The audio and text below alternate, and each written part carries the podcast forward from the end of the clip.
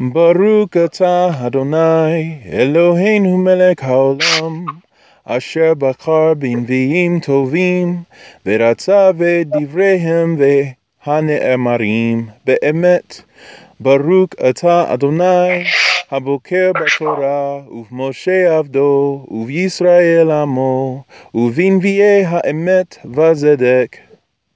Amen. Amen. Well, tried a little singing tune today, so welcome to the Haftarah Get You Some for Chaye Sarah with Shomerman and Chastis. And, um, man, here we go. Let's do it. All right. Well, it's exciting. We, last time we were here, we got into a, a new section besides Yeshaya, um, Again. about, you know, Elisha. And now we're actually taking it taking it back to uh, King David's rule, or shall I say like the transitioning period mm. from David to, to Shlomo. And like there's a whole bunch of characters, um, there's a whole bunch of drama and, and conflict and, and plotting going on. And so it's, this is a, a very exciting Haftarah. I would agree. And so you really just have this like linked with the whole, this idea of like legacy and passing down this legacy.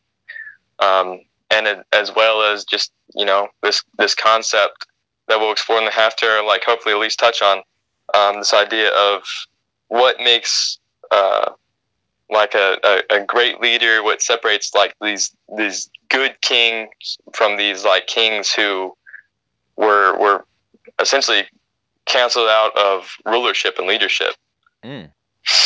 Well, uh, w are you also going to, in our character development, um, talk about a previous mentioned person from our last week's Haftarah?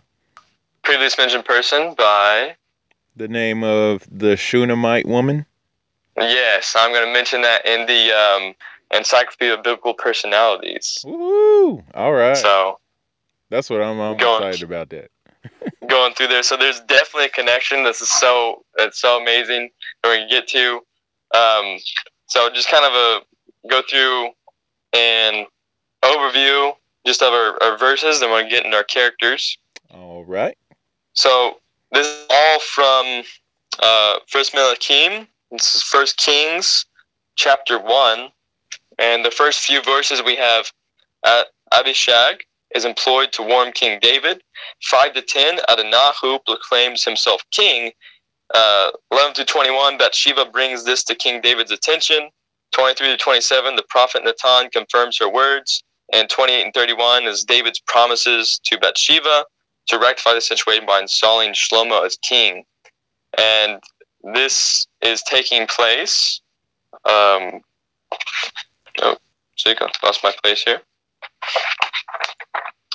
For anyone who likes uh, time frames and kind of wants to know what time period this is at, as David's death is marked in nine hundred sixty-two B C E, mm. when Shlomo became the third king of Israel. All right. All right. Okay, so going to our names, here we start out with David. Okay. Okay. So go to David.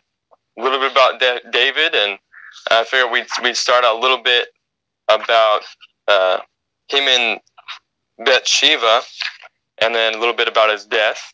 So this is towards the end of his life, and this, this issue is going to come up within the Haftarah.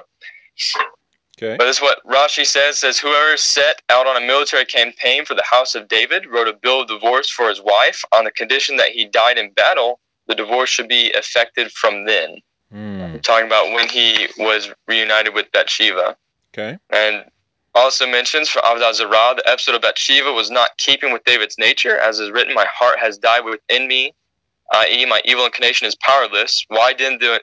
Why then did he do it? Why was he not saved by heaven from doing it? Marashah, to teach us that if a person sins, he is told, go to the person who repented, that is to David, and he repented as he did. So it was like this whole purpose of why why he was put through that situation was the idea of to give us an example of true repentance.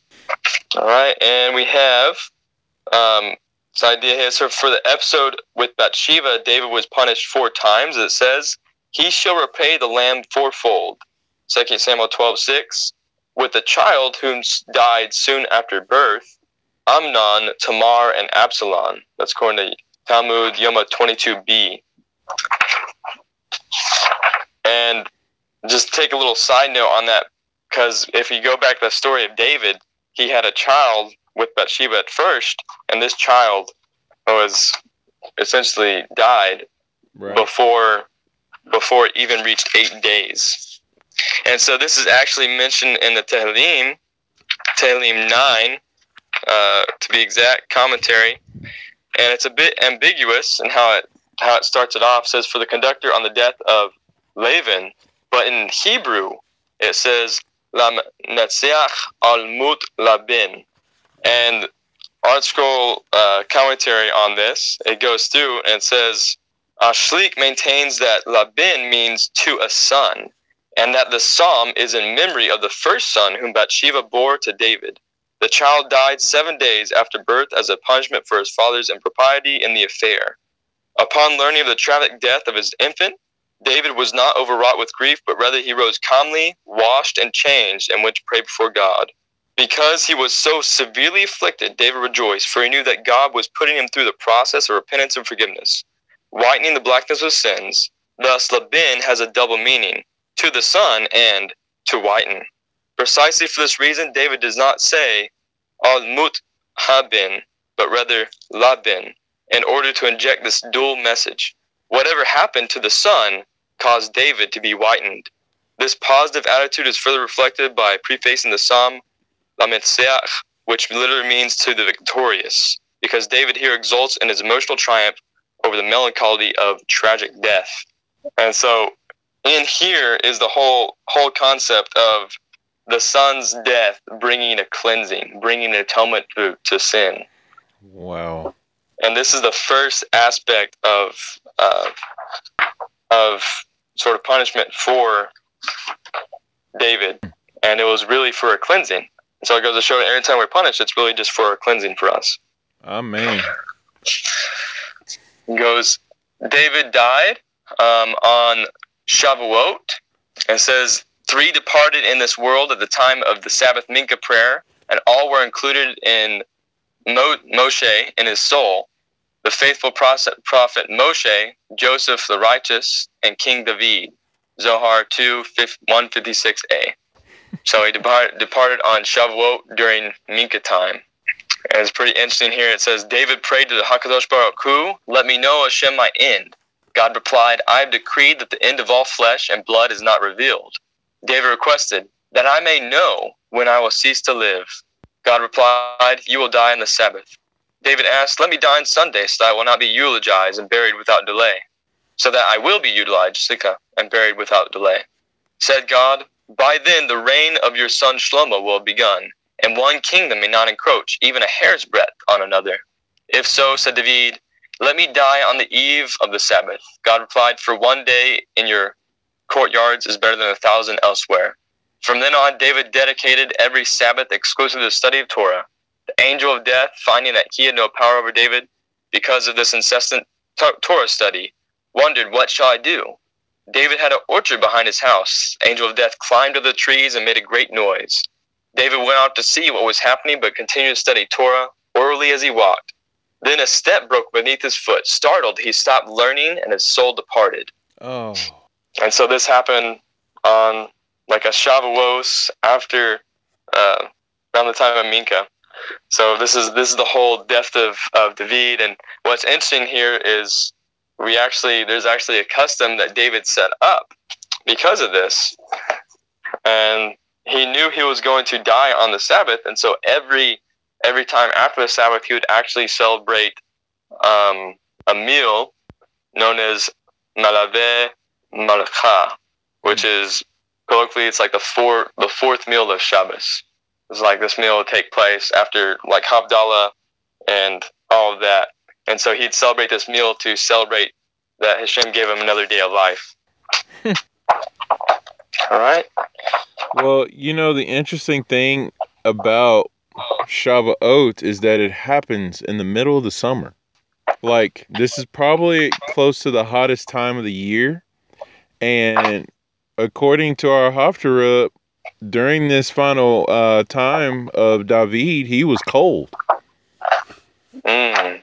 So that has to be some supernatural thing going on, because to be cold in your palace in the middle of the summer, unless your A C is blasting really high, I mean, that's interesting. Because I know on Shavuot, I would love to be freezing cold, but uh, right. that's not usually the case. That'd be something supernatural going on there. Definitely, definitely a reason. Well, getting that Bizarre Shem with their, their half Torah. Continuing on. Carry on. Uh, so Bathsheba says, Bathsheba is also one of our main characters in this half Torah. She was destined to marry David since the six days of creation. Whoa. But she came to him in a painful manner. It's from Sanhedrin one oh seven. And, and next says Bathsheba. Bathsheba was washing her hair behind a large vessel. The Satan appeared to David in the guise of a bird, which David shot at. The arrow shattered the vessel, exposing Bathsheba, and David saw her. And some interpret it as like a, a curtain.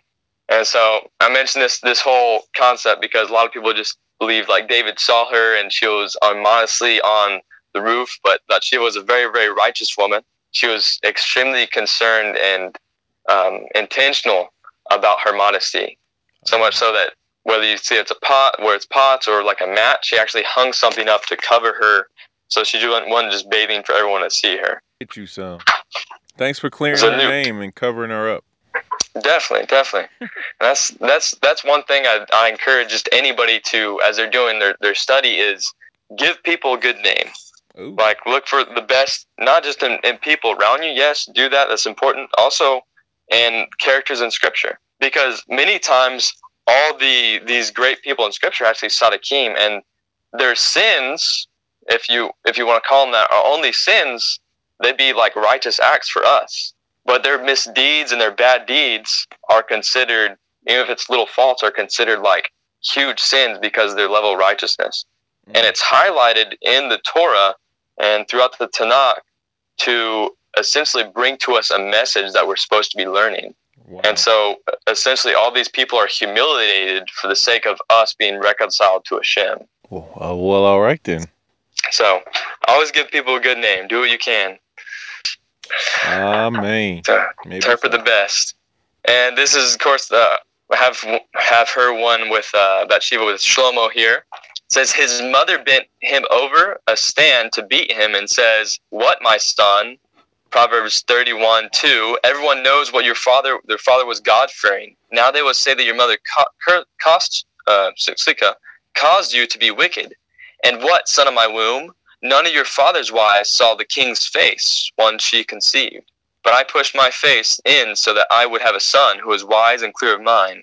And what, oh, son of my vows? All your father's wives used to vow, I have a son who is worthy of the kingship, but I vowed, if I have a son who is wise, full of Torah, and worthy of prophecy, it is not for kings to drink wine. Why should you act like Gentile kings who drink wine become drunk? Solomon later acknowledged that his mother was right. It's from Sanhedrin seventy B. And you might have noticed that it's all like Mishlei thirty-one is like the precursor to this. And right after that, it's the Eshet Chayil that we sing uh, and say over our wives every Erev Shabbat. That's right. Which, read the commentary, this is actually... Um, poetry from, from that era. This is Shlomo writing that, and it was really in honor of his of Bathsheba more than anyone else. Yes. Wow.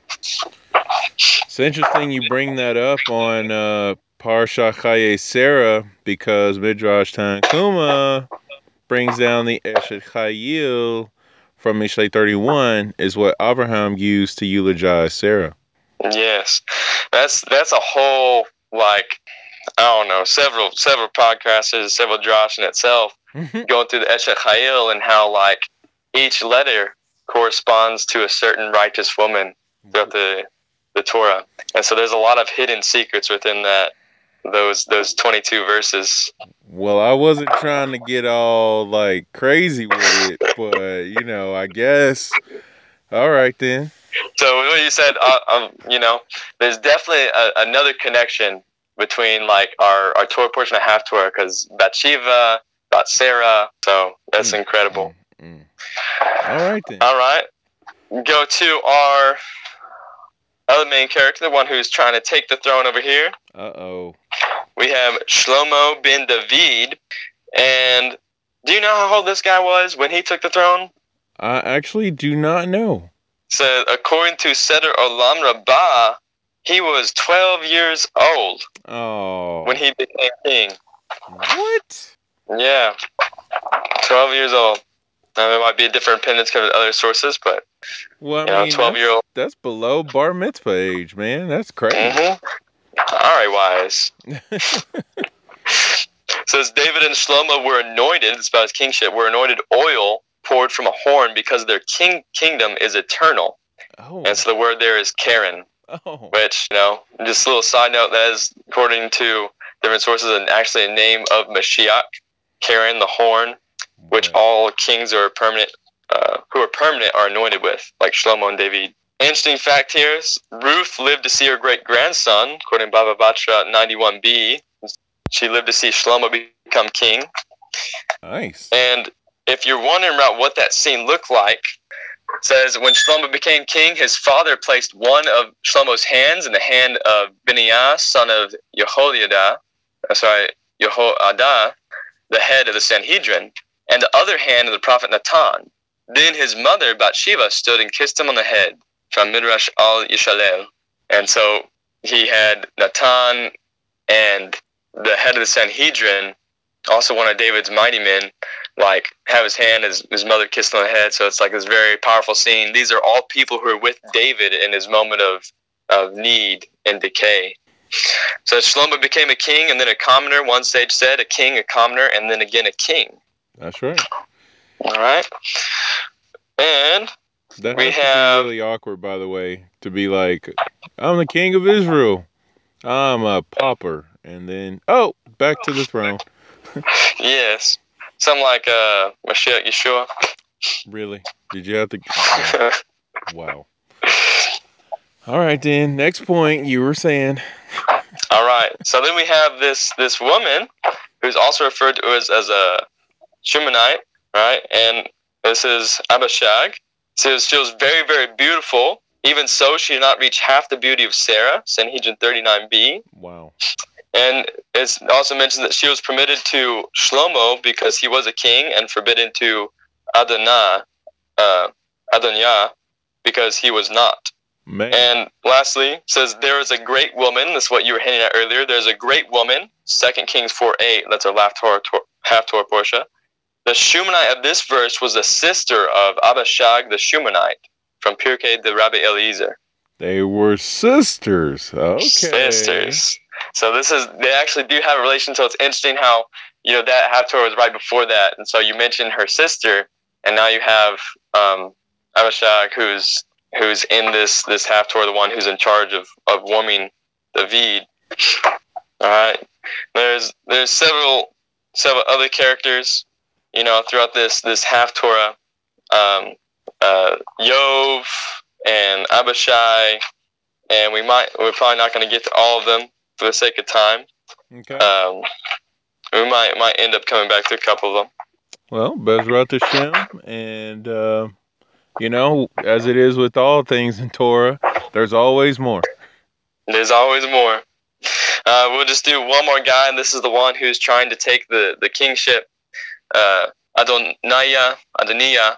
It says, she had borne him after Absalom, and Rashi comments that it appears that they would have the same mother, but uh, Adonaiah, the son, was the son of Hagith, and Absalom was the son of Micah. Hmm. Micah. Okay. And it puts them together because Absalom rebelled against the king, just like Adonaiah rebelled with him. This is Bava Basha one oh nine b. And it also mentions that they were both the creator of strife. Um, and two more things here from Sota nine b, Doeg, Uh, Ahithophel, Gehazi, Absalom, and Adonijah fixed their eyes on what was not fitting for them. They sought was they sought what they sought was not given them, and what they possessed was taken from them. So to nine b, and then another one about, about him says, he exalted himself, saying, I will be king. This teaches that he tried on the royal crown, but it did not fit him. And he prepared for himself fifty men to run before him. All of them had their spleens cut out and the soles of their feet hollowed, but better to run with. Sanhedrin twenty-one b. Wow. So, probably not the nicest guy in the world. Nope. Okay. So, we kind of begin with this idea in our half-Torah that, like you mentioned earlier, like, this is what's going on. He died in, in Shav- Shavuot. That's summertime. Why is he cold? Yeah. You know? And, I mean, if it's just just old age, like, David didn't didn't reach as as old age as many of the forefathers. You know, he wasn't, like, ancient, didn't reach in the hundreds of years. And if it was just old age, why couldn't he be warm with more and more clothes? You know, so there is, like, this strange thing going on, and what this attributes to is, one of the reasons, at least, is that he cut off a, go- a garment of of Saul, a corner of Saul's garment, back when he was trying to prove his loyalty. And so, if we look at this idea of what what a garment garment is, what this actually stands for, it's like all all the physical possessions with which Hashem gives us um, accomplish two things, like all physical possessions, even including just like the garments you wear. So they give us two things. They provide for our needs, and they reveal Hashem's providence. Wow. And so for an, for an act, for David to do an act like that, even though it's minor, and you're like, hey, he ended up doing that only to so Saul that he had the chance to kill him, but he didn't take it. But for him, that was an act, that was a great sin. So it goes back to what we say, all these tzaddikim, their sins, their even their little misdeeds are brought out as these huge sins, and they have huge consequences Uh, that affect their lives. Wow. Just the corner of a garment caused that much. Mm-hmm. Just the corner of a garment. For for one such as David, it was, this action was actually considered a, a, a sin.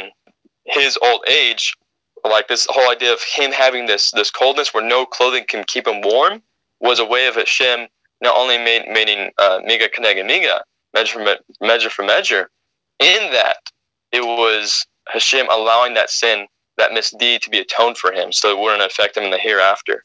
Wow. His punishment now, so it wouldn't be later? Yes. Oh, man. Then we get into this this this story that a lot of people are like, ah, let's just not touch it. It's one of those stories that people generally skip, and they're, they're Tanakh because they're uncomfortable with. Yeah. And that's the story of this, this woman who's hired to end up warming the king, to to bring her comfort. I mentioned that she was very beautiful, she was a virgin, um, and David, uh, it actually does explicitly mention that he never he never had relations with her. Very so, important. Very important. So that's what that's what the Tanakh says. So that's the clear text. And then commentary from the Dot Sofrim goes on to say this. Come on. It mentions that There's there's three key points that it mentions about, about what she was assigned for. It says standing, she will stand, so she will stand before the king, so stand, stand before, and be near to him, near to him is the next one, and she will lie in your bosom, so that the Lord, the king, will be warm. And so it goes on to com- comment on about this. She will stand, standing means standing in prepared wait, so like not yet near him, but just standing in wait, just in case he needs warmth. And then near to him is mentioned because mentioned because standing prepared does not actually necessarily mean that she's going to be in his presence standing. She could be behind the door in another room. That's why it adds near to him. Okay. And then at the point lie, and it men- he mentions this, says, if the David does not improve, then the proximity of another's natural body heat was a last resort to heal King David. Wow. Last resort, huh? Last resort. And so there's this idea within scripture that, uh, within uh, Jewish culture and halakha that, that mentions refraining from the touch. Unless the per- person is your wife, then you're supposed to refrain from, from touch if it's the opposite sex. And what's that called? Go for it. Shomer Nagia. Shomer Nagia. I, I was th- I was thinking it was fitting for Shomerman to mention it was called Shomer Nagia. Oh, wow. um, but this whole idea that the woman, this Shunite woman, actually suggested marriage to David. He had this this powerful response to her. And what is that? Says she says to David, "Let us be married." "No," answered David, "it is forbidden for me to marry you." She didn't believe him. She said, "When the thief can't find anything else to steal, he pretends to be an honest and law-abiding citizen." Ooh. But what she meant that in his youth, when he was strong, David had been known for his lust for women. But now he was old and his strength was gone. He pretended not to care about them anymore. That's what she was suggesting. Ooh. To prove that it was not so, David called for Bathsheba and was intimate with her. And Bathsheba came, as it says, Bathsheba came to the king to the inner room. And so a lot of people believe there's this kind of connotation, oh, he, he was like people today. He he traded in Bathsheba for a younger model, if you will. Oh. Yeah, which is definitely, definitely not the case. But it mentions, like, also David refused this because it mentions that he would have to divorce one of his wives, that he had the maximum amount of, of wives that was allowed for king, mm. and refused to have any more. And one of the ideas, he was not he was not willing to accept a divorce for the sake of her husband, the beloved king of Israel. Oh, I'm sorry. It says, which among David's wives would not have willingly accepted a divorce for the sake of her husband, the beloved king of Israel?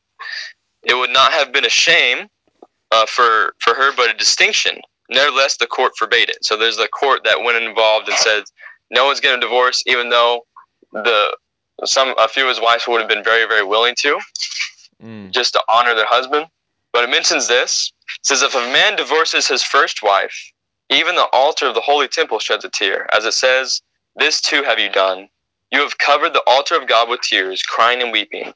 He no longer turns toward the meal offering to accept it with good will from your hand. And when you say, for what reason? Because God testifies between you and the wife of your youth, whom you have betrayed, though she is your companion and the woman of your covenant. Mm, that's deep. So this whole idea that the, even the altar of the holy temple sheds a tear when divorces take place. And so this is why, you know, it's like, especially David was very, very resistant, and the court was very, very resistant because they knew this idea. Right. They knew how important it was. And Mashiach was very uh, adamant about that as well, because he talked about how, you know, the, the man and the woman should not separate. Mm-hmm. You know, he says originally Hashem made man and the woman, that they shall leave their father and mother, and the two shall become one. Exactly.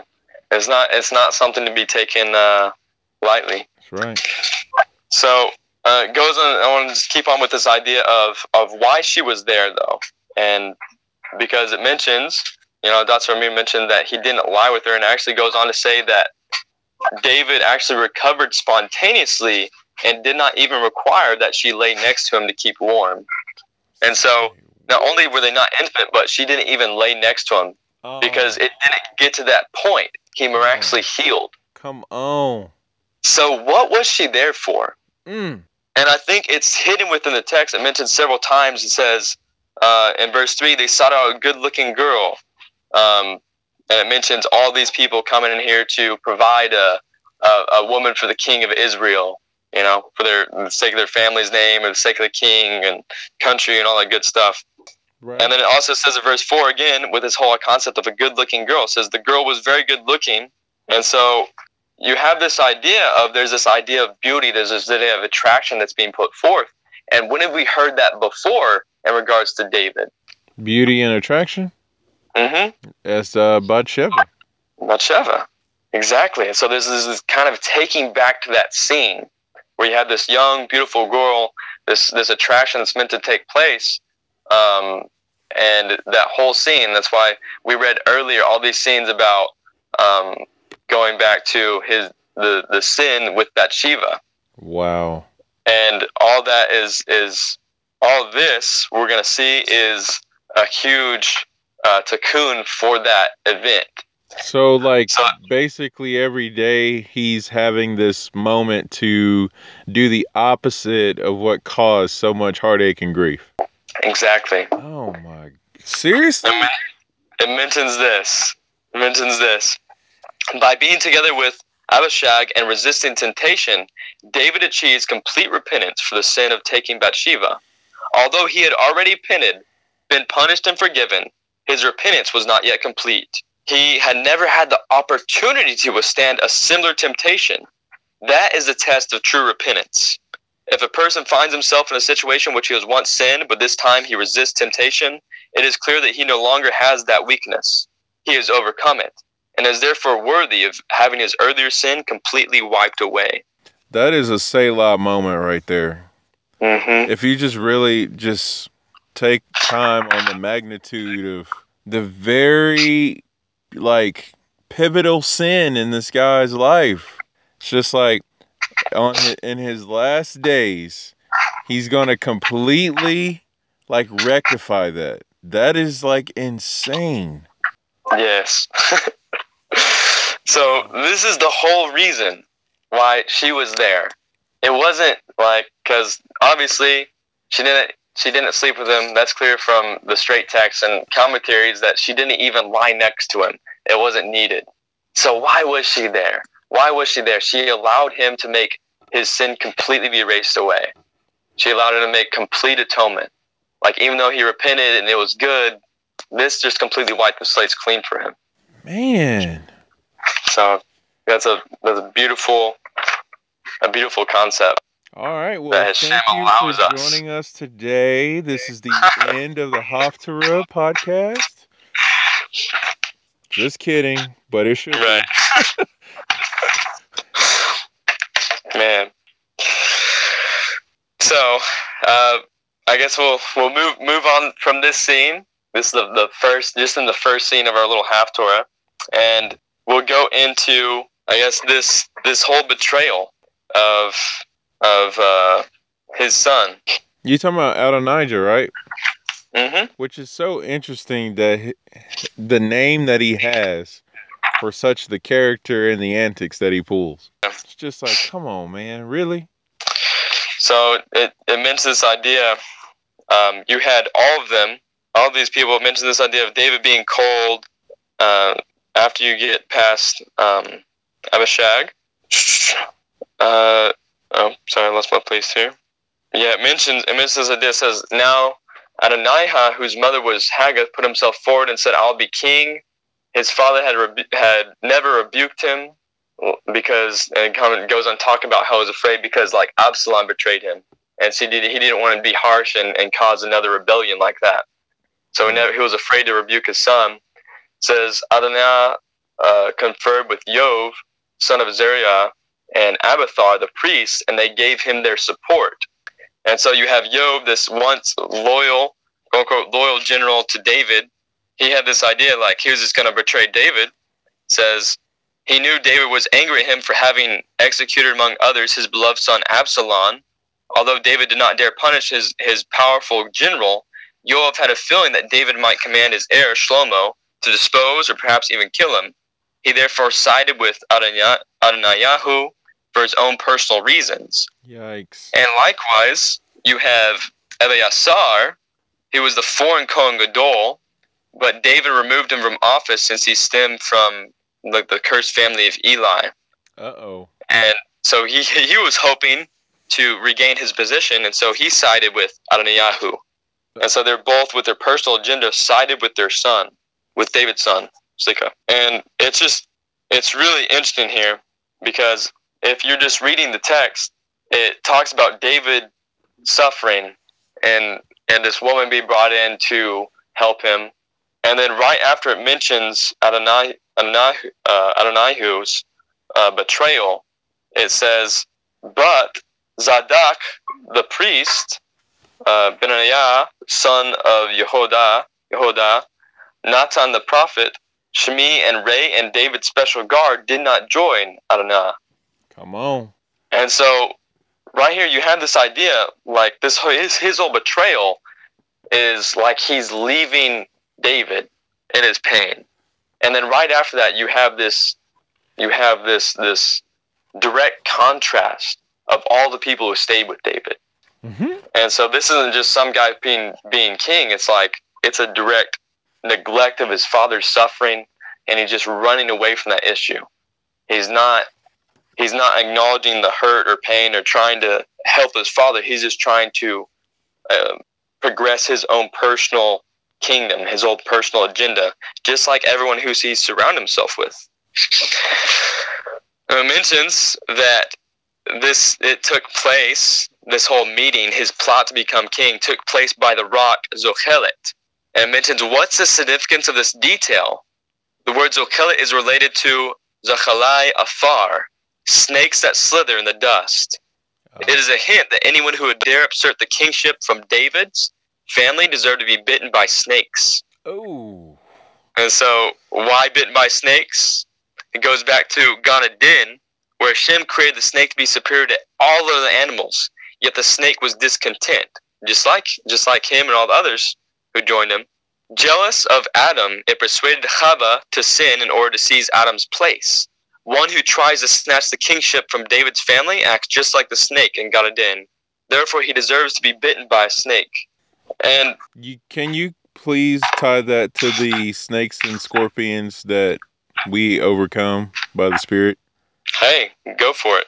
So, like, if you think about the epicness of what you just said with, you know, if you want to try to usurp the kingship from David, if you want to try to take his place, advance your own kingdom, then you're up against snakes. So Mashiach says that you will trample on snakes and scorpions because you're with me, that is people who try to take away my kingdom, the very thing that they will be destroyed by, by the fact that you are with me and not against me, you will destroy what destroys those that are against me. Wow. So that's... That's incredible, because they try to take away my kingdom. Right. Mashiach saying. Man. Man. And this, I love this idea of this whole kingdom, trying to take away kingdoms, trying, trying to claim something that's yours as if it's yours when it's not yours. And there's this whole distinction going on here between the way um, Adonaiah mm-hmm. is trying to crown himself king and the way Shlomo is. And so not only is he he's by this rock, Zochelet, which has to do with these snakes slithering from the dust, com- almost comparing him and saying that he is like the serpent from Gan Eden. But also it mentions that he was he was anointed by the spring of Rogel. And we know that it's the custom that that kings are crowned by like a river or a spring. Right. And he gets crowned by the spring of Rogel. It literally says in the text, it says, Ein oh, Rogel. Oh, wow. Ein Rogel. So the spring of Rogel, this is spring was where the women came to wash their clothes. It was Rogel because they would trample the clothes in the water with their feet. Oh my God. Rogel to clean them. And then some say the son of Zochelet was where they beat the clothes after they washed them. What? Yeah. Okay, and so, you know you're saying disrespecting the garments just like what caused David yes. to suffer. Mm-hmm. Okay, okay.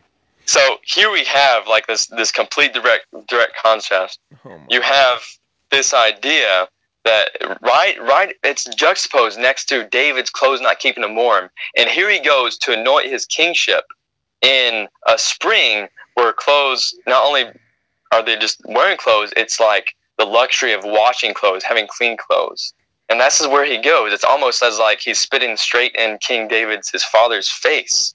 Wow. And then not only that, it goes and talk about this stone Zochelet was where they beat the clothes. Like we just mentioned, like he said, disrespect of garments. Man.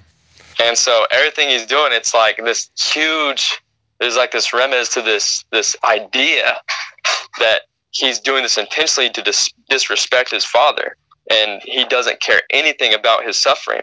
Furthermore, if you look at the gematria of Ein Rogel, it has the same gematria as Hanachash. Oh. The serpent, the snake. Wow. Like the snake from Gan Eden. So this whole idea of this serpent is tied directly into where he's crowned king. So even though he has this name like like Adonai is, is God, right? He's this this Fos, this Fos king who's setting himself up to be king when he's not, trying to claim the throne of his father. Through anger. Through anger. Through through spitement, through through haughtiness. And you go you you compare this to how Shlomo's anointed king. Come on. And it says he was anointed. He was anointed in the river, or by the river Gihon, which is the spring of Shalach near Yerushalayim. Oh man! In the presence of the Navi and the head of Sanhedrin, Shlomo shall be anointed with the holy oil by the Karen. Oh. Right, we mentioned the horn that's yeah. used for permanent kings. Yeah. And also, you look at this this this river. This was one of the rivers that flowed out of Gan Eden. Oh, stop it! And so both of these kings trace their source. It's both going back to Gan Eden. But whether Shlomo is, he's following the protocol, this whole stream that comes directly from Gan Eden, but Adonaiah is connected with specifically not Gan Eden, but the serpent that lies within it, oh. that's trying to usurp the whole kingdom. Mm-mm-mm. You know, I, I, I can't help but uh, but wonder if this is what Shlomo had in mind when he wrote Mishlei six. Do you know what I'm talking about? Bring it on. All right. So if you go to Mishlei six, scrolling down on the bottom about the sins that the Lord hates. Oh, my word. He says there are six things the Lord hates, seven that are detestable to him. Haughty eyes. And what's the name? If you kind of look at the word for spring, it's the same as eyes, right? A lying tongue, hands that shed innocent blood, which is what he intended to do, Adonai, Adonaiah.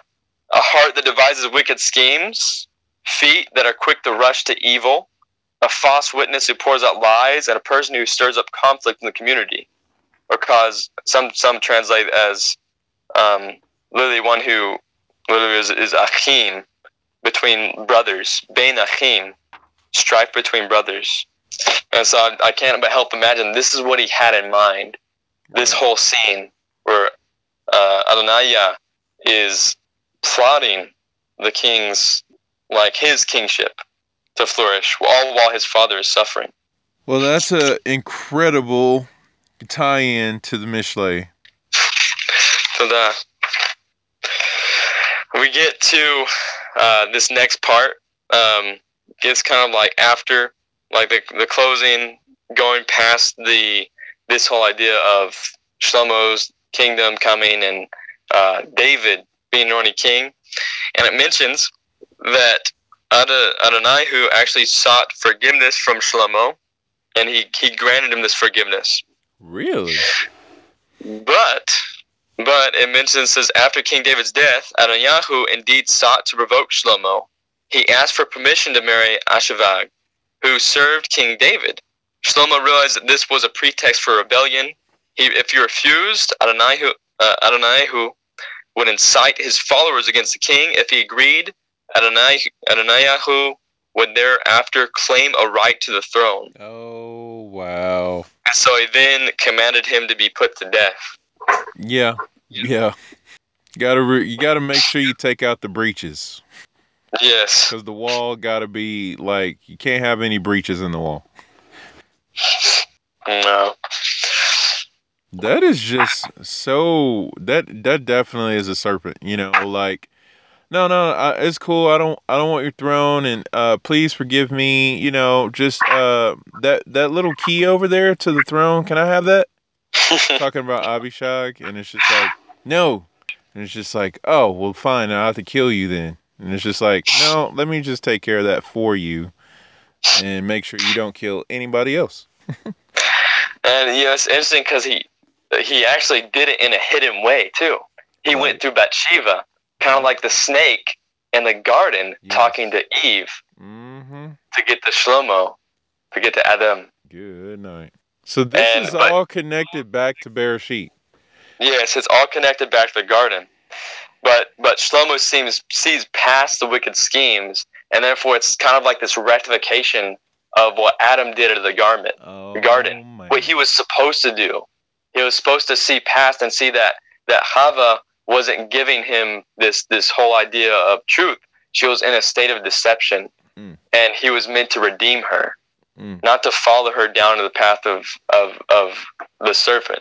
So the kingdom that is established forever begins with a king who, in the last days of his life, rectifies the very sin that caused his household turmoil. followed up by his son who redeems or tikkun the original sin of Adam. So, I yes. mean, you basically have not only the dawn of redemption, but you have like this picture of just like truly extracting out the venom of the serpent and overcoming sin, like beginning to do that. Yeah, it's incredible. It's it's absolutely incredible, and like even even more so this idea of uh, Abishag, the Shunammite woman. This was all brought about like through through her. Wow. Coming in and taking place. And so she allowed for David to atone for his sins completely. And then she allowed for, through her, the snake, this this rebellious son of, of David to be taken out and wiped out, to be completely eliminated. Baruch Hashem. Wow. So obviously this is all culminated and uh, completed in Mashiach Yeshua himself. And the final part of the story is yet to come with his return. So may it be speedily and soon in our days. Oh, man. Well, um... all right, what you got? I was saying if we had a moment to, to kind of take back and, and look at the people who, the, the small group who betrayed David, and sort of contrast them to the people who, who stayed with him at the very end. All right. Okay.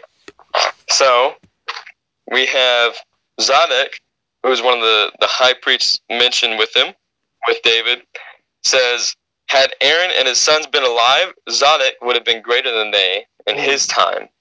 Kohelet Rabbah one four. And said, he asked the Urim Vittorim and was answered and therefore became the high priest. And that so this wild. is a this is opposed to Abathar, and this is these these are like the the high priest, one who got anointed, and this is the one who got rejected. Abathar, um, he says, he inquired through the Urim Vittorim, but received no answer. Therefore, it's written, Abathar went up. That is, he left the high priesthood. So to forty-eight b, and says, as long as King David was alive, Abathar lived in wealth and comfort. Afterward, Shlomo said to him, go to Anathoth to your field. Anathoth is Nob. Why is it called Anathoth? Because its inhabitants sank into poverty. Oh. And a youth in the city became desolate. From Zohar one sixty-three b. Thanks. Yeah, you got about being uh, downgraded. Yes. Whereas it mentioned in Shlomo, he became king, and then he became a commoner, and then he became king again.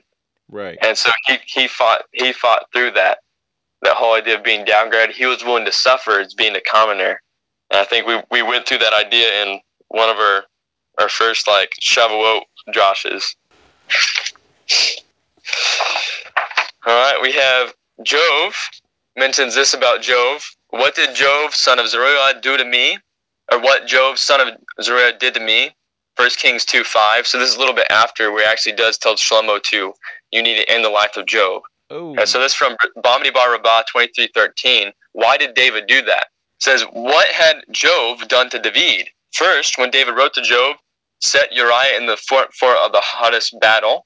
Job did so, and Uriah was slain, whereupon all the captains of the soldiers gathered to kill Job. He then showed them David's letter. Second, when Job slew Abner, all of Israel thought that David had ordered the slain. David cursed Job, and all of Israel knew that it had not been through David's order, and they were appeased. David instructed his son Shlomo to slay Job in order to atone for these sins, because he wished to bring Job to the world to come.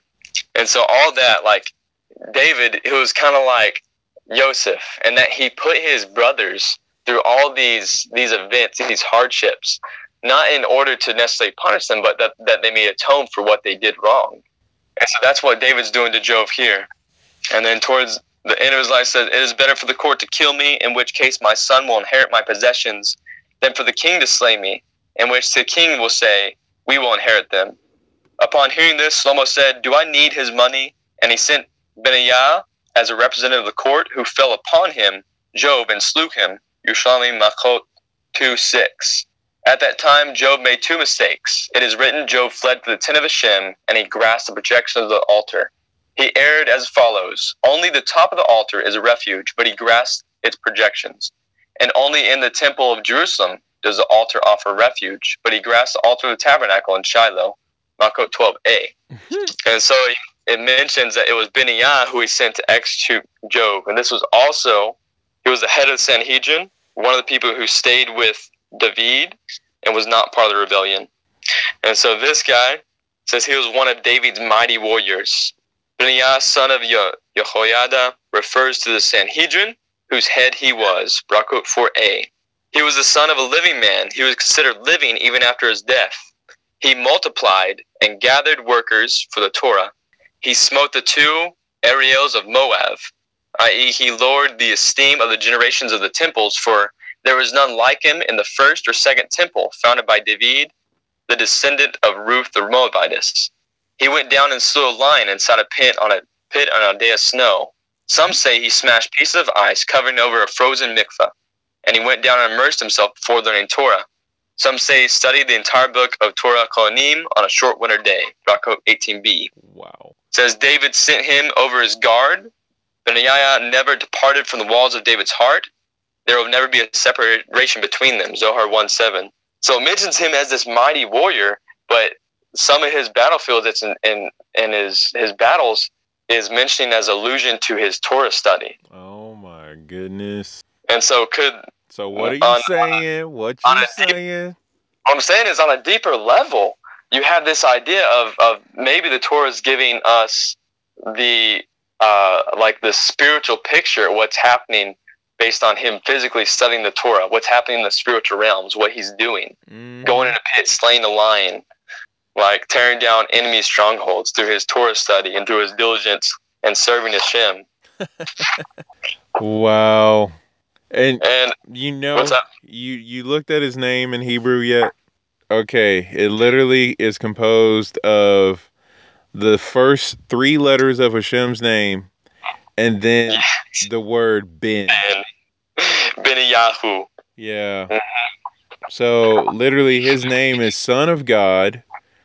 And then if you look at Ben Yehoiada, again, it's the son of the first three letters of Hashem's name and Yada, which is intimate working knowledge of Hashem. Wow. So, like, there's only one who knows the Father, who's been with the Father. And so you have this picture of the son of Hashem, who is the son of his knowledge. Wow. And so what does it mean when it, it talks about David never departing, like him never departing from David's heart? That's right. Yeah. Right. Adonai said to Adonai, come sit at my right hand. It's amazing. All right, but you were saying, wow. I just, that just like hit me in the face, and I just had to share the pain. That was a, uh, I will gladly share in that suffering. You call it that. Man. This is pain. I don't want to feel good. No. Right. So this last guy who, um, he's not the only only last person, but I thought he was very, very interesting. Um, Shimi, son of Gerah, known as the, the teacher of Shlomo. This is one of the guys who, who was with David and did not join this last rebellion. It says, supporter of Absalom. He was also a supporter of Absalom, which is interesting. It says, as long as his teacher, Shimi, son of Gerah, was alive, Shlomo did not marry Pharaoh's daughter. Rakot eight a. So this guy, he was literally Shlomo's teacher. He kept him on the right track. Like, as far as, like, Musar was concerned and life life advice, good life advice. Shimi's wife saved two righteous men, Ahamaz and Jonathan, from death when Absalom's servants pursued them.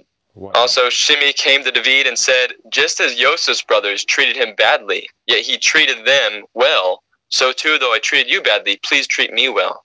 So he, he implores David to to spare his life on account of the Torah, mm-hmm. on account of Joseph. Yeah. Then he goes on and says, Shimei told David, all, all the people of Israel treated you badly, and I outdid them all. Now I, now all the people of Israel are waiting to see whether you would treat me kindly. If you accept me, all the people of Israel come and be reconciled with you. Something about, you know, Mashiach taking upon all the burdens, all the all the all the sins, all the burdens of the people, accepting everyone upon himself. They're willing to come to him and humble themselves before him. And also a beautiful picture of Rabbi Shaul, because Rabbi Shaul says, I'm even of the worst of the sinners, yet Hashem allowed me to be one of his emissaries. Man, just goes to show you. Just it's just one book. Sefer. Two more, two more points on this guy. Um, there's behold, with you is Shmi, son of Gerah. What is meant by with you? He is with you constantly, for Shmi was Solomon's teacher. Solomon, Shlomo, told Shmi, build yourself a house in Yerushalayim, so that Torah would go from forth from Shmi through the land. And being in charge of Torah education, he would not go out of Jerusalem. Zohar two, one oh seven b. And so you have this idea that even even though even though he was part of Absalom's, one of his supporters, and betrayed David, David's forgiveness allowed him to support his son and help him make the right decisions. And then he ended up becoming this this great Torah educator throughout the land of Israel, specifically Jerusalem. Wow. And it had a further benefit. This whole reconciliation forgiveness had a further benefit from Megillah thirteen a. Said David did not execute him, Shmi, uh, Shimi, who had incurred the death penalty. And Shmi, Shimi lived to beget the ancestor of Mordecai, who provoked Haman. Ooh. Sorry. Wow. Okay. So the, the the the beautiful idea of, of what it means to be reconciled. That's, you know, the whole idea how, how pleasant it is for brothers to dwell together. Man. You know, to dwell together in shalom and unity, because it brings forth such blessing to the entire world. Mm, mm, mm. So Shimi begot Haman eventually? He begot Mordecai. Oh, he begot, okay. Woo. Mm-hmm. That was a close one. Okay. No, he he begot Mordecai. Yay! Who provoked? Yay! Who provoked? Haman. Ooh. Ooh. Get ready for per- So, you know, this whole idea that eventually this whole this one act of reconciliation led to the salvation of the Jewish people later on down the road. Man, the son of David. So, teaches a valuable lesson. You know, that, that we should always be willing, if someone is sincerely repenting and regretting their action and they're beseeching on account of Hashem, Torah, Mashiach, to forgive them, that we should open our hearts to them, because there's abundant blessing that's going to come forth from that. Can you heat out some? May it be so. Like, you can repeat that, like, so many times, because, like, that is a very powerful Uh, teaching and insight that we all need to make sure that we uh, cause that to become a part of our hearts, become a part of who we are. You know, as ministers of reconciliation, that right there is like number one on the protocol. Yes, definitely. All right. It's incredible. Okay, so um, are you wanting to transition to the takeaways, or are you still thinking... Want to give a couple more insights? Yeah, we transition to the takeaways. Just, we just want to show the direct contrast because between David's supporters, who they were. Of course, you have Natan, who would yeah. openly rebuke. He openly rebuked David to David, but he didn't go around spreading all the gossip oh. about him. He didn't go publicize his sin, but he was willing to tell him directly.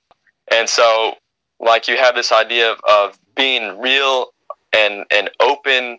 And transparent, like those, these are people who you need with you at your side. People are willing to tell you, not not that they're going to be just yes men who are going to say yes to everything you do and believe, but people are going to tell you, hey, if you're wrong, they're going to tell you they're wrong. But they're not going to go around and, and just publicize your sin to every single person in the world. Good night. You know, other other people who are, you know, you just see that's direct contrast. Where of Job, you know, he he agreed. He agreed, even just his position of being with David as his general, he agreed to follow his orders. Yet when David said, don't kill my son Absalom, what did he do? He killed him. And if you read the text, he waited for him to be caught and trapped, where he was completely defenseless, where he could have taken him captive, but he killed him. And so you have these people who are just completely deceptive. They weren't real. They weren't honest. They acted like they were, yes, man, they're in his corner, but they really weren't. Wow. And it goes to show you also, if, if we just constantly disagree with someone um, just for the sake of quote-unquote unity, then it could have drastic results. You know, we need to as Jews, we're very opinionated people, and we need to speak on our opinions. We need to speak our perceptions, because the Torah has seventy facets. Mm. And if not, we're not willing to share that, and that's a that's a glimmer from this diamond that, that we're not willing to shine forth into the world. And ultimately, it might, it might cause spiritual death and damage. Chas v'shalom. Well, that escalated quickly. Yes, man. It's just like every everything is really what it com- comes down to is like. That's what Mashiach talked about, like love and, and, and kindness and, and words come out of the heart. You know, everything that we have inside of us, every every every damage, every external issue, whether it's like a, a physical disease or if it's, you know, something happening, it's all the result of an internal issue. You know, you have like like cells, like in the body, if they multiply at a rapid rate, certain cells, and you have, and someone has cancer, chas v'shalom, you know. Yeah. Even if, even if you know someone, you know, Chas V'Shalom gets angry and they, they punch someone or slash them, then that cut or that bruise, you know, say, hey, that's an external issue, right? Yeah. No, but it resulted because someone had an internal issue of, of anger or depression or, or what have you. Like every problem in this world is an internal problem, yeah. And so we really need to like constantly reflect in ourselves and understand that, hey, what's going on inside of me that's going to cause damage? Because all all the damages that we see, you know, even you have like a rash or something on the body, there's a chemical imbalance going inside your body. It's an internal issue. And so if you address what's the issue internally, then we could fix all the superficial surface level stuff that's happening, whether that's physical ailments or it's emotional problems, divisions within within people, groups of people. You know, we really need to always be reflective and set aside times to say, you know, what can I do better? Amen. And really focus ourselves to what Mashiach's taught, his teaching of, of love, forgiveness, kindness, mercy, because people, ultimately, their internal issues comes down from insecurities, hurts, and pains. And if we just show people kind, if we show them just this love, this amount of forgiveness, we're allowing them a safe haven, we're allowing them a safe place, and then we're allowing them a little little dose of healing to take place in their lives, a little little cocoon that might spread through their entire body and ultimately down the road bring them a complete healing. Amen. Baruch Hashem. That's so beautiful, you know, because just like the redemption, healing is also a process. And what yes. you just elucidated is as part of that process. Like no one can have healing if they're not given the opportunity to heal and those things that help them heal. So that's true. And I guess since we actually just sort of just slowly transferred into the practical takeaways. Yeah, we sure did. I'll just I'll just tag on one more if it's right, and then I'll, I'll hand the mic over to you. But we have in this parsha this idea of just going back to David had, had this issue. He was old. He couldn't keep warm. And then there's a section where it literally says it just kind of jumps. It jumps from this this woman who's there to keep David warm. We know that she didn't actually lie with him, but then it jumps to now, now uh, Adonaiah, whose mother was Hagith, put himself forward. He put it's like he pushed himself away from that event. Wow! It's like he saw his father. He saw someone who was close to him, someone who was part of his family, as part of his community.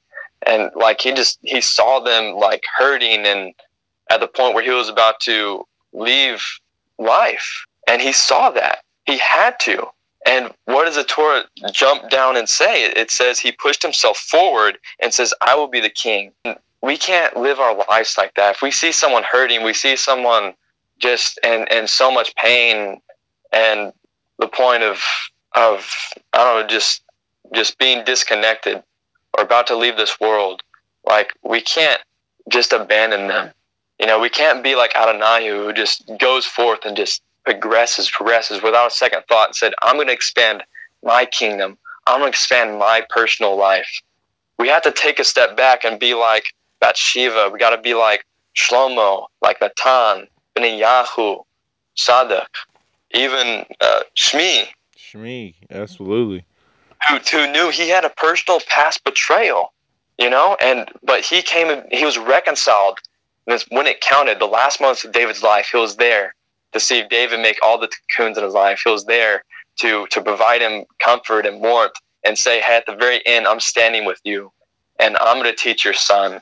Hmm. You know, we got to be like those. We got to be the people who reaches out to the people who are hurt, the people who are just like departing in whatever form that takes place, where it's a spiritual or where it's physical departure. Like, we have to be there reaching out to them. We can't just abandon them and go our separate ways and act like nothing ever happened. We got to strive for unity and shalom, and we got to own up to who we are.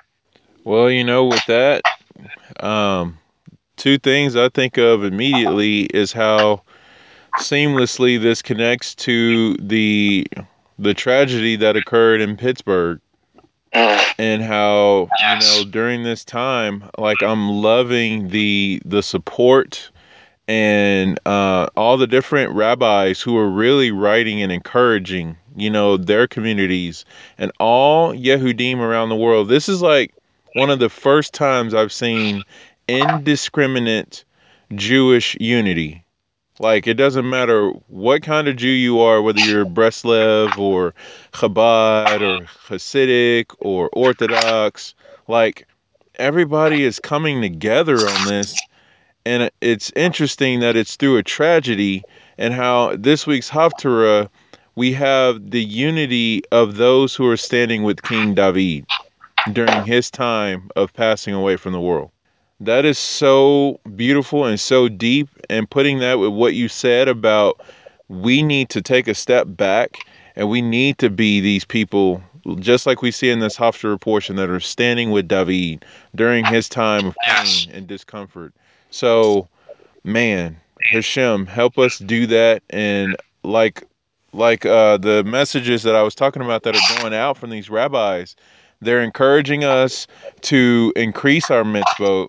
They're encouraging us to love more aggressively, you know, and um, even the Bible app, you know, like the, the standard Bible app, it, it, it was dropping out uh, this little picture, and I shared it on uh, Instagram because it quotes Romans twelve twenty-one, and you know I love Romans.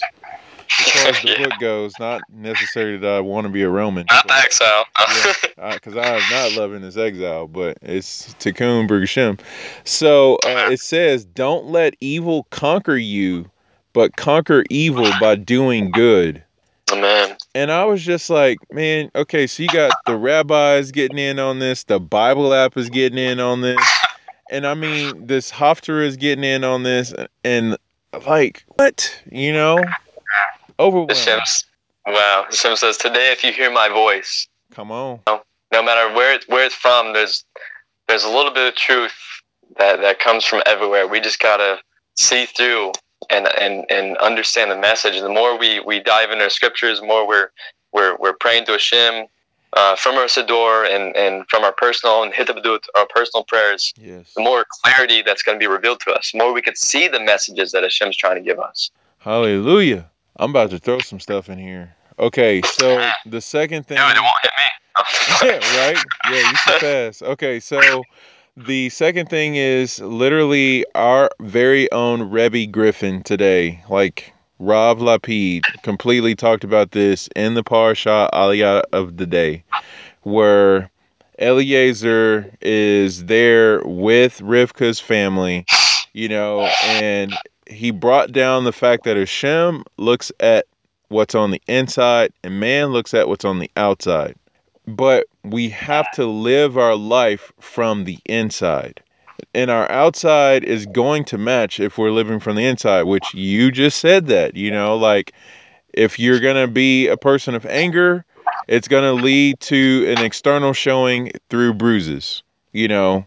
And so if you think about uh, what Rebbe was bringing down, he brought it down from the Keheret Humash about this, is that a Jewish home is founded off principles of Torah, you know, so there is no home, there there is no solid foundation if your house isn't built on the rock, which is the Torah, which I'm pretty sure Yeshua said that, so, um, so that's crazy, so I'm just loving the connection and how it's so crucially important on, for what's inside to be Uh, really grabbed a hold of and taken into account on so many different levels. So what a parsha takeaway and uh, haftarah, like literally a get you some, very deep.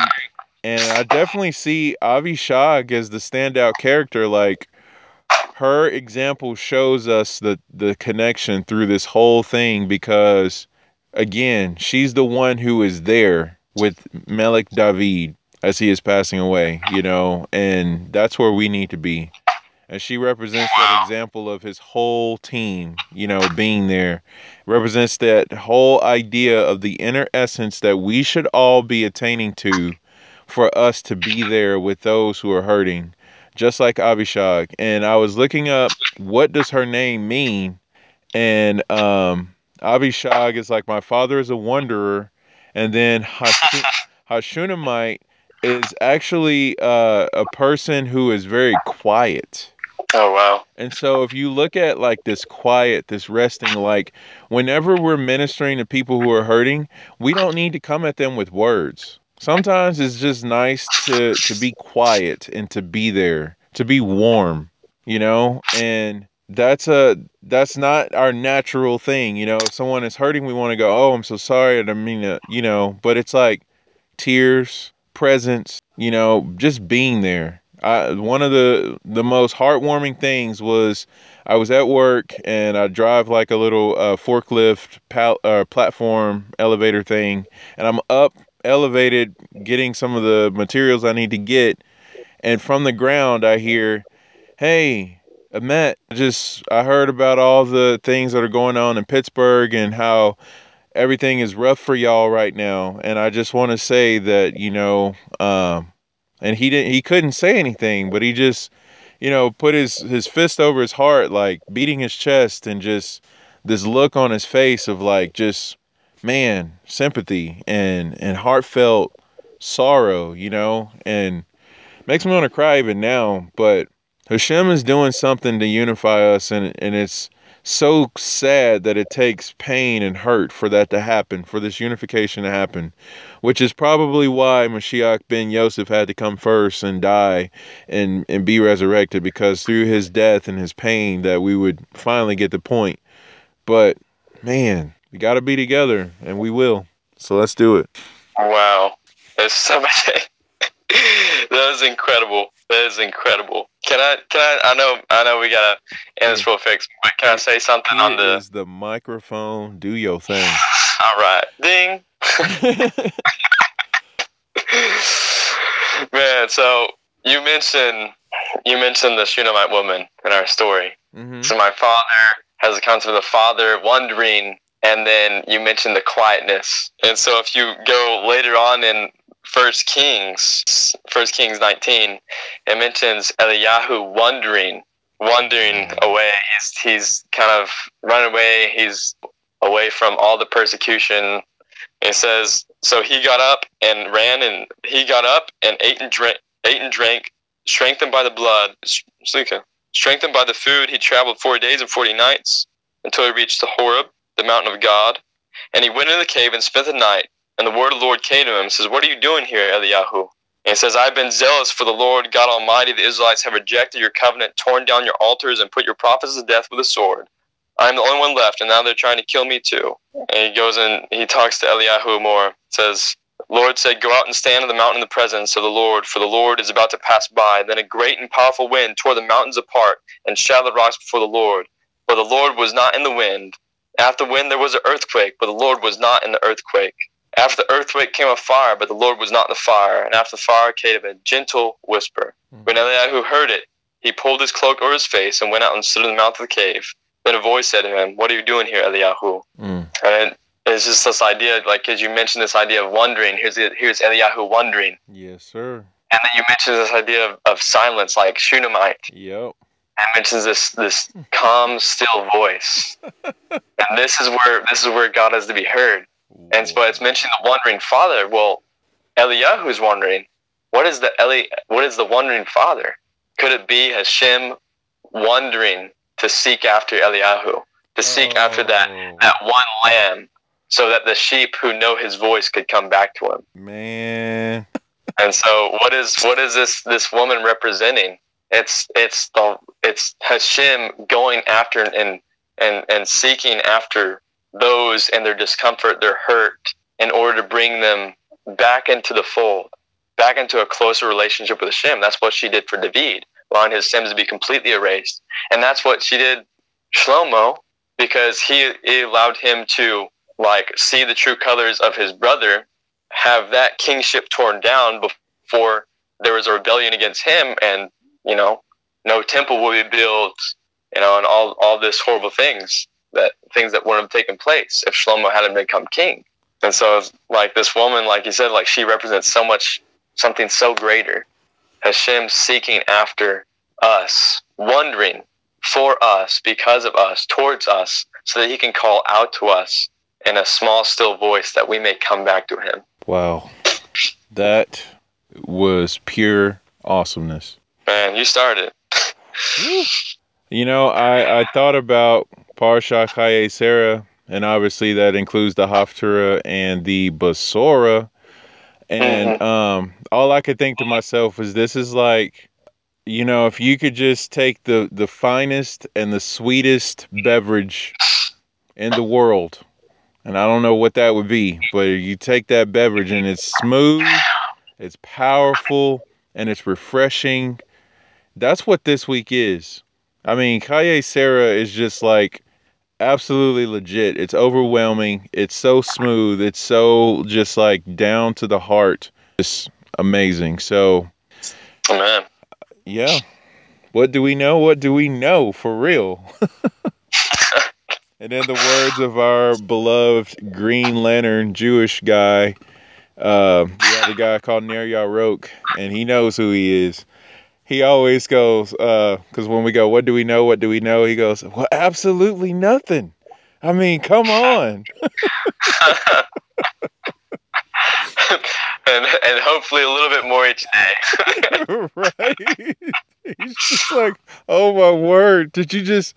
Did you? Do you even feel like? Uh, I, I was like, I know, I know, man, I know. So, but yeah, Baruch Hashem.